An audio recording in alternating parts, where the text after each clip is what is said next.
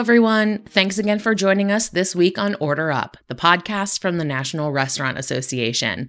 I'm Carly McBride, Marketing Program Manager, and your host for this week's episode. Joining me for today's discussion is John Barker. John is the CEO of the Ohio Restaurant Association. We all know well that the past 18 months has been a series of ups and downs and has challenged the restaurant industry in so many ways. But there's been some big wins that we're celebrating. John speaks with me about the great work he and his team have done in Ohio and the wins they've worked to accomplish during this time. So, John, thank you for taking some time to speak with us today. Let's get started.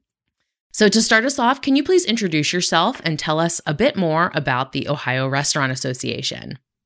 Yeah, happy to. So, John Barker, I'm the president CEO. I've been uh, here about five years. And uh, before that, I was in industry for about 20 years. I was um, on the senior leadership team of the Wendy's company. And Wendy's, uh, most people in the United States, you know, know what Wendy's old fashioned hamburgers are.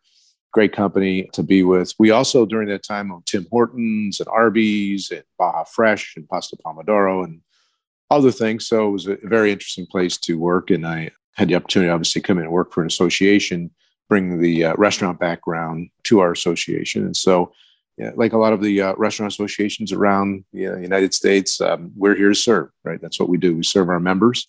This association is 101 years old. We actually turned 100 in, in uh, 2020, ironically, right, with what we went through uh, in 2020. But um, yeah, it's been around for a long time. And um, we've, uh, believe it or not, we've done really well in the last couple years, even through all of this. It's been tough but uh, we have a real dedicated team and uh, members come first. Uh, everything we do is really about supporting our members.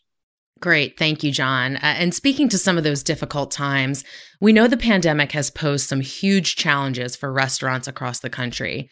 Can you tell us a little bit more about the impact that you've seen in Ohio and where does the state stand right now?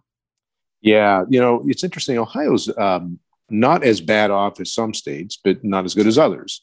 And some of that has to do with how quickly we were able to work with our governor and our you know, local municipalities to get restaurants reopened last year. Like most, we you know we shut down in March. In fact, we were the first state where the governor uh, Governor DeWine came out on March 15th and and shut down indoor dining. We did convince him at that moment though to keep uh, drive-through, pickup window, delivery, and all that open.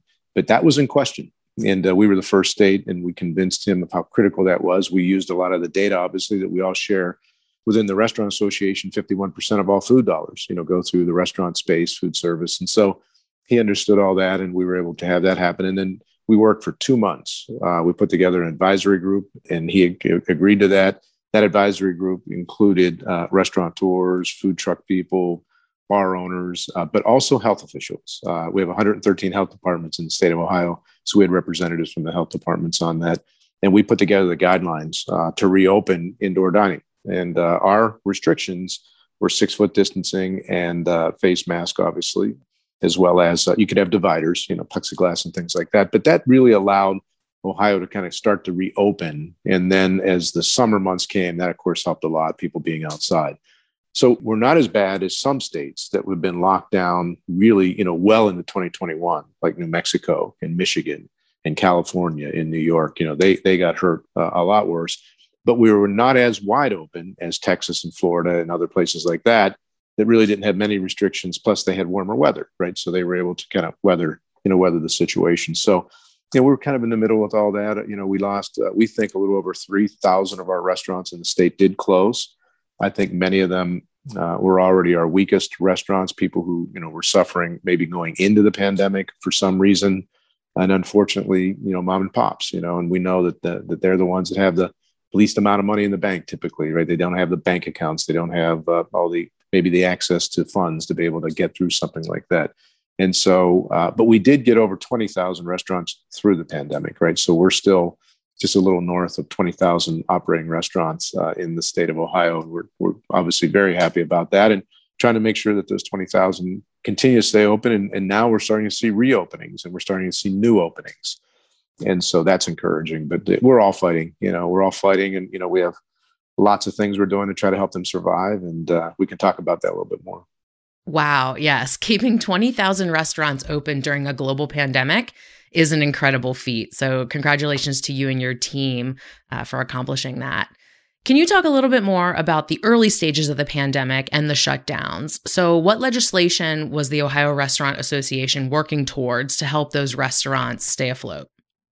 Yeah, so part of it was uh, is legislation, uh, but part of it was looking at you know how do we get restaurants open safely because it was critical we represent the restaurant operators but as well as the employees right? And then by extension the guest we're a b2b organization but we realized in a situation like this customers and guests were counting on us right to do the right things. And oftentimes our operators didn't know what to do. They know how to operate safely but this was a new this is a new animal right? So making sure that you know we had all the information out there that we were constantly talking to our elected officials about how to do this the right way and trying to convince them that we could reopen and operate safely and we were able to do that successfully. While that was happening we also knew however that people were you know unfortunately furloughing you know thousands and thousands of people depending on how big your organization was. So one of the things we quickly did is we established a relief fund for employees. And so we got that in place early on.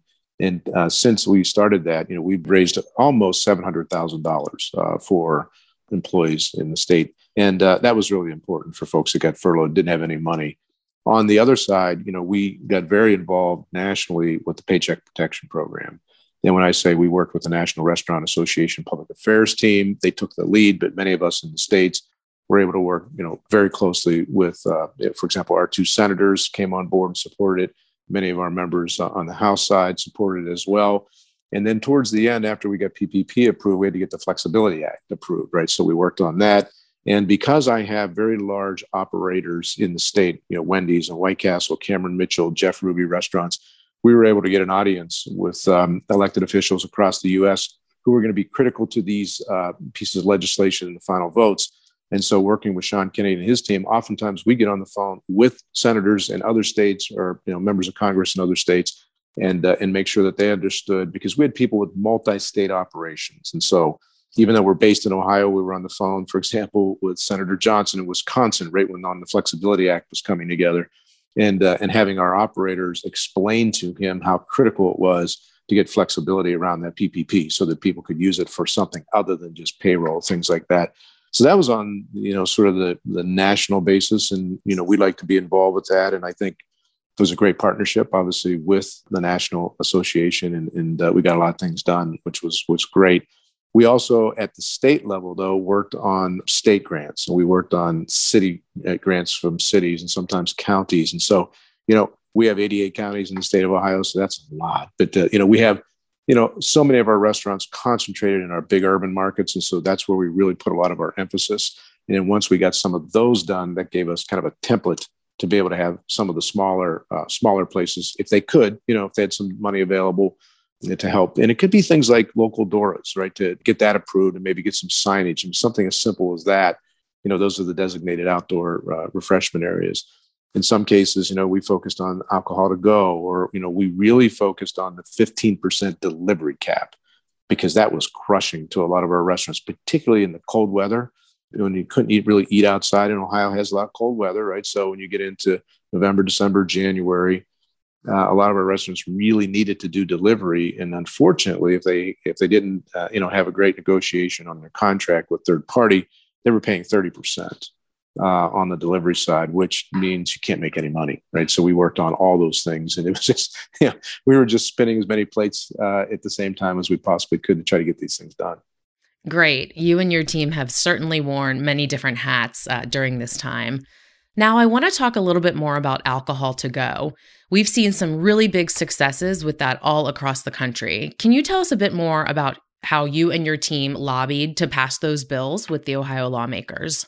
Yeah. So, you know, one of the things that uh, became apparent to us is not only were sales down, you know, for our operators across the US, and we now know that it's about $290 billion in sales got lost, you know, uh, in this whole pandemic across the United States for the restaurant industry. And so each state had its, you know, certain amount that they lost. But, you know, and then we thought, well, if we can get some sales back, but if we could get the profitability of sales higher, that would be really helpful. Well, what's one of the most profitable items in a restaurant if you happen to have an alcohol license, right? Well, it's you know beer and wine and alcohol. So you know we worked on that, and uh, you know a lot of times in um, you know, elected officials are, are kind of shy to making change on things like that because they just they don't want to get into any kind of controversy. But it wasn't it wasn't that difficult to get an audience, right? But in each state, it's a little different how you had to go about it. You know, what are the local laws and all that. So we we worked pretty hard on um, you know with again the National Restaurant Association to see what are what are other states trying to do and you know who got something done first and how did they do it could we make it better so the first thing we did is we got legislation passed on uh, you could you have two drinks to go uh, in it had to be you know in a uh, container it had to be sealed you know you couldn't be drinking it while you went down the road you know that type of thing you had to take it home. And um, you know it was really important it was like a shot of great news for our operators. And um, and it did end up being a gigantic you know sort of runaway you know hit for everybody. I think believe it or not a lot of our mexican restaurants you know that that uh, serve margaritas they did really well because people said, boy, after a couple tough weeks, I just want to get some takeout food or delivery from my favorite local, you know, restaurant. Happens to be, you know, I'm hungry for Mexican food tonight. And uh, boy, a couple margaritas sounds really good right now. And so they did really well.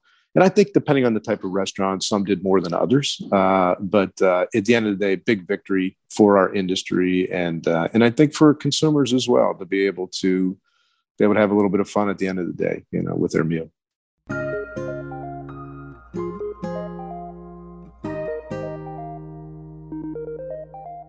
Why has hiring become so difficult?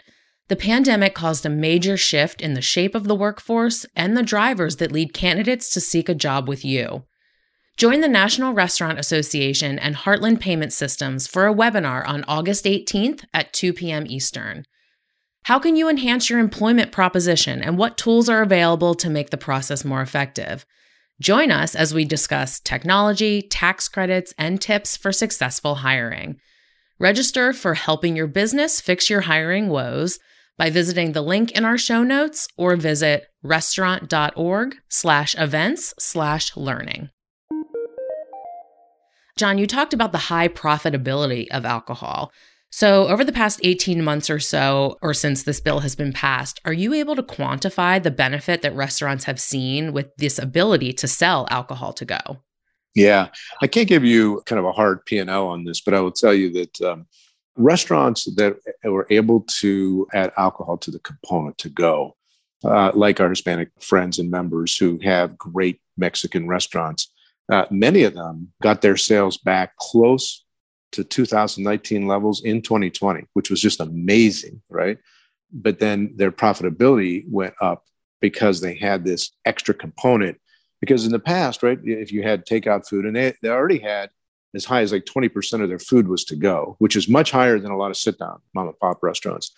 And so, but those, they would lose all the alcohol sales, right? Um, and so in the past, so being able to have that as a component going forward really was a game changer uh, for them. And they were so thankful. And, um, and we were happy to work on that and get that done. And, you know, I think it's important to, you know, listen to your constituents and within reason, say, I think we can do this. I'm not sure we can do this. And so, you know, we never said we can just roll out and get this done tomorrow, but we said we're going to give it, you know, we're going to give it to, you know, a, a real hard push. And we we're able to do that.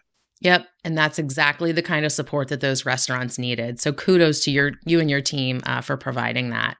Uh, I know there are some really significant grants that you and your team have recently secured. So tell me a bit more about those. So there's been a number of things that we worked on. The governor uh, has been very supportive of business here in the state. For example, our Bureau workers comp numbers in the state, they had extra funds available. And so in 2020, they were able to you know, rebate or refund some of those uh, some of those dollars. And our members were able to take it, take advantage of that. Uh, we had a couple small grants that came through uh, locally. The state did have a um, kind of a bar and restaurant rescue grant 2020, but we went back and said, now that we really know how this has turned out, how many people you know really lost everything and, and some are still hanging on. And we put together a program with the uh, ohio uh, department of development and we are able to create a grant program. Uh, that people are taking advantage of right now depending on their 2020 losses they can get 10 20 or up to 30000 per location uh, depending on what their losses were in 2020 and uh, that's really terrific because you know we had the paycheck protection program but so much of that was to keep people employed, right? To keep them from being furloughed. Now, some people did use some of the PPP for other expenses, but that was primarily payroll. These grants are for people to pay for, boy, my awning blew off, or you know, my uh, kitchen system needs to be upgraded, or like severe things in their restaurants that they were not able to get to in 2020 because they just they had no cash flow, right? So those are the kind of things that people are looking at uh, with these kind of grants, and uh, those are being worked on right now, uh, and uh, we were able to get that approved, and so that's really terrific. And we got it for restaurants, bars, hotels, food trucks, pretty much our hospitality family. You are a busy team for sure. Uh, shifting a little bit back to the alcohol to go topic, uh, I know a few states have already worked to make this a permanent law. So, where does that stand in Ohio? Is this something that you and your team are working on? There's a number of things that we think uh, should come out of the pandemic and stick, and uh, we've learned a lot. Alcohol to go is a component that we think you know, this is what the public wants. You know, they people can go into a restaurant and you know if there's a liquor license sit down and have alcohol or they can go to the grocery store or whatever the state you know some states have state stores things like that. Uh, but the consumers really want this and uh, they want to have the convenience. And uh, particularly as you think about millennials and gen z the younger audiences this is the kind of way that they, they are okay to getting food delivered on a regular basis right? And so they don't want that to be restricted by you know laws and things that were put in place 20 30 years ago that don't really make sense here, here in 2021. So we're going to work on that. You know, we also think that these uh, designated outdoor refreshment areas, if done well and controlled well, right, people can enjoy themselves, walk around on the outside. Uh, and, and, here we are back with the Delta variant, right? So people might want to be outside more as we get into colder weather and things like that. But that helps. You know, we really advocated for on-street dining. So, you know, in many of our cities here in Ohio, what we've been able to do with our local cities is to carve out space in front of restaurants or maybe beside in an alley and put up barriers and put some tables up and, and just kind of create an outdoor. Early on it looked pretty rough right? It was just like a couple card tables you know with uh, some some barriers and things like that. And now we see people putting up chalets and putting up themed you know in the summer like hawaiian theme and you know having some fun with it in you know in the winter you know they'll, they'll still be outside but they'll have a kind of a whole theme maybe a ski theme or something like that. So getting creative with some of these things to try to take care of customers you know because we just don't know exactly. We were hoping you know the worst of covid was over. Fingers are crossed but we don't know for sure. So we want to have options and we want to keep pushing these kind of things because um, the world's probably not going to go back to where it was in 2019 Yes, I agree with you. Uh, so, where can folks learn more about which restaurants in Ohio are serving alcohol to go? you know, in most cases, uh, there, there's no one place, unfortunately. You know, um, I think that uh, people are pretty familiar with the restaurants that are in their, you know, two mile radius around where they work or, or, you know, where they live. And, you know, but if you're not sure, you know, just ask your restaurant. All the menus will say one way or the other. Um, most of them did take advantage of it, you know, because it's just it's a nice opportunity to make a few extra dollars. So if they have an alcohol license, most are most are offering it. The only ones that wouldn't is if they just only had beer. And the, and the reason for that is that's not that wasn't quite as as high a demand. And in most cases, you know, the beers are, you know, they're coming in bottles and cans and things like that. It's really, it was really the mixed drinks and wine that seemed to be the most popular. Great. Thank you. So, what's next for you and your team? What's on your to do list right now? it depends on the moment, right? The uh, what's going on right now. Believe it or not, this week we are monitoring everything very carefully on the changes around the Delta variant. And a lot of our restaurateurs are nervous again. You know, they've really wanted to put this out of their minds and just operate and just try to recover and get back and right now they have to worry a little bit about this. We've had a few operators on a national basis come out and say things like we're going to require you know our staff and our, and our guests to show vaccine cards and to and to wear a mask. We are starting to see some retailers come out and announce that they're going to require masks. Kroger, places like that, you can imagine they might go first. As you know, it's a little more more more difficult in a restaurant, right? Because you come into a restaurant, you can wear the mask on the way in, but when you sit down and dine, you got to take the mask down, right? And um, you know, it was hard for a lot of our restaurants across the United States and here in Ohio to play mask police, right? And um, it was just difficult because we're an industry that's based on hospitality. Our job when somebody shows up at the front door is to say, yes is the answer. What's the question? How can I take care of you, right? How can I give you a great meal and smile and tell you what's on the menu and get you hungry, you know, for for some you know menu items and things like that. And so to say, hey, you know, you're not following the mask mandate, you know, those kind of things, like that's not a great role for a server to be in or a host or even the even the manager right so this is making us all a little anxious and, uh, and we're concerned about that. We'll see where that goes. But importantly, the big thing that many of us are working on now is the Restaurant Revitalization uh, Fund. We, uh, we pushed very hard for the Replenishment Act, which would be hopefully generating another 50 to 60 billion you know back into that fund because uh, you know about a third of the people who were eligible and applied for that got it but two-thirds did not including many of our operators who were really upset and discouraged. And so we're pushing and pushing and pushing. I just in the last day my uh my team we've been on the phone you know with senator brown's office uh, and senator portman's office and uh, we're pretty excited. We think both of them will support it. Senator brown for sure. We're, we're talking to senator portman's group. Um, we think they'll support it. Senator Portman's been on the front of the infrastructure bill, so he's been very busy on that. But this is critical. Uh, this will make a big difference on how many restaurants make it into 2022 and beyond. And uh, we think we have the kind of support, but now we got to figure out how to get it into a bill and which ones it's going to be attached to, and all the all the inside baseball that goes on, you know, in in DC is what we're working on right now. Great. I know it's been a roller coaster for everyone, and the folks in Ohio are really lucky to have you and your team advocating for them. So, as we close things out, is there anything else that you want our listeners to know about the work that you're doing uh, and let them know where they can find some more information? Yeah, like all the state restaurant associations, we had to make these big changes in 2019. You know, we were in kind of the, uh, we were 2019 was a great year. Then 2020, we had to shift and focus on what we call crisis, right? It was just a big crisis, and we focused on communications, information, and just helping people survive. What we're trying to do now is get back to all the other things that we do, right? All the things that we offer members, ServSafe, you know, training, you know, all the webinars that we do across every topic that they need, whether it's technology or human resources. You know, we, like a lot of the state restaurant associations, are focused on workforce development because that's a big issue and it's not going to go away quickly. It's been coming for a number of years. The pandemic made it even worse. We have a gigantic shortage of employees across every sector, but the restaurant industry, because we're the second biggest that's not government, we have so many jobs available right now. So we are working on workforce development. We're working, you know, with the National Restaurant Association on this and many other states to try to come up with ways to incentivize pe- people to come back into this industry, return to the industry, get younger people to come into it.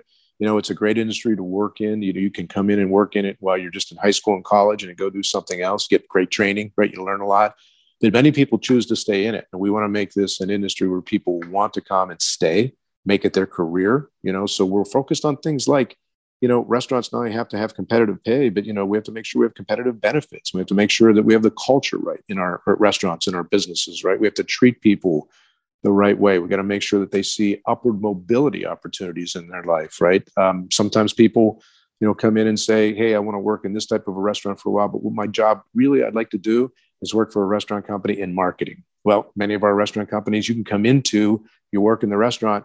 Many of our CEOs in the restaurant industry started working as a line cook, right? Or maybe, you know, you know, working in the drive-through window or, you know, peeling potatoes or washing dishes or whatever they did. So great upwardly movement. We're working on ways to just kind of tell this story over and over and over again so people understand this is a good place to come because this is going to be one of the biggest issues and we think it's going to be here for quite some time all of our information that we put together is on a really comprehensive website uh, that people can go to. And uh, we're pretty proud. We think we have a lot of things on there to help people. OhioRestaurant.org. And of course, the mothership, the National Restaurant Association's website, and Restaurant uh, Restaurants Act, also a ton of information there as well. Thank you so much for your time today, John. And all of this information we will be sure to include in our show notes. So it's one easy click uh, for our listeners to find this information. John, thank you again for your time today. It's been really great, and I appreciated speaking with you. Thank you, Carly. Nice to talk to you. Why has hiring become so difficult? The pandemic caused a major shift in the shape of the workforce and the drivers that lead candidates to seek a job with you. Join the National Restaurant Association and Heartland Payment Systems for a webinar on August 18th at 2 p.m. Eastern. How can you enhance your employment proposition and what tools are available to make the process more effective? Join us as we discuss technology, tax credits, and tips for successful hiring. Register for helping your business fix your hiring woes by visiting the link in our show notes or visit restaurant.org slash events slash learning. Thanks so much for listening to Order Up, the podcast from the National Restaurant Association. Follow us on your favorite podcast player and find out more at restaurant.org slash podcasts. Episode produced by Dante32.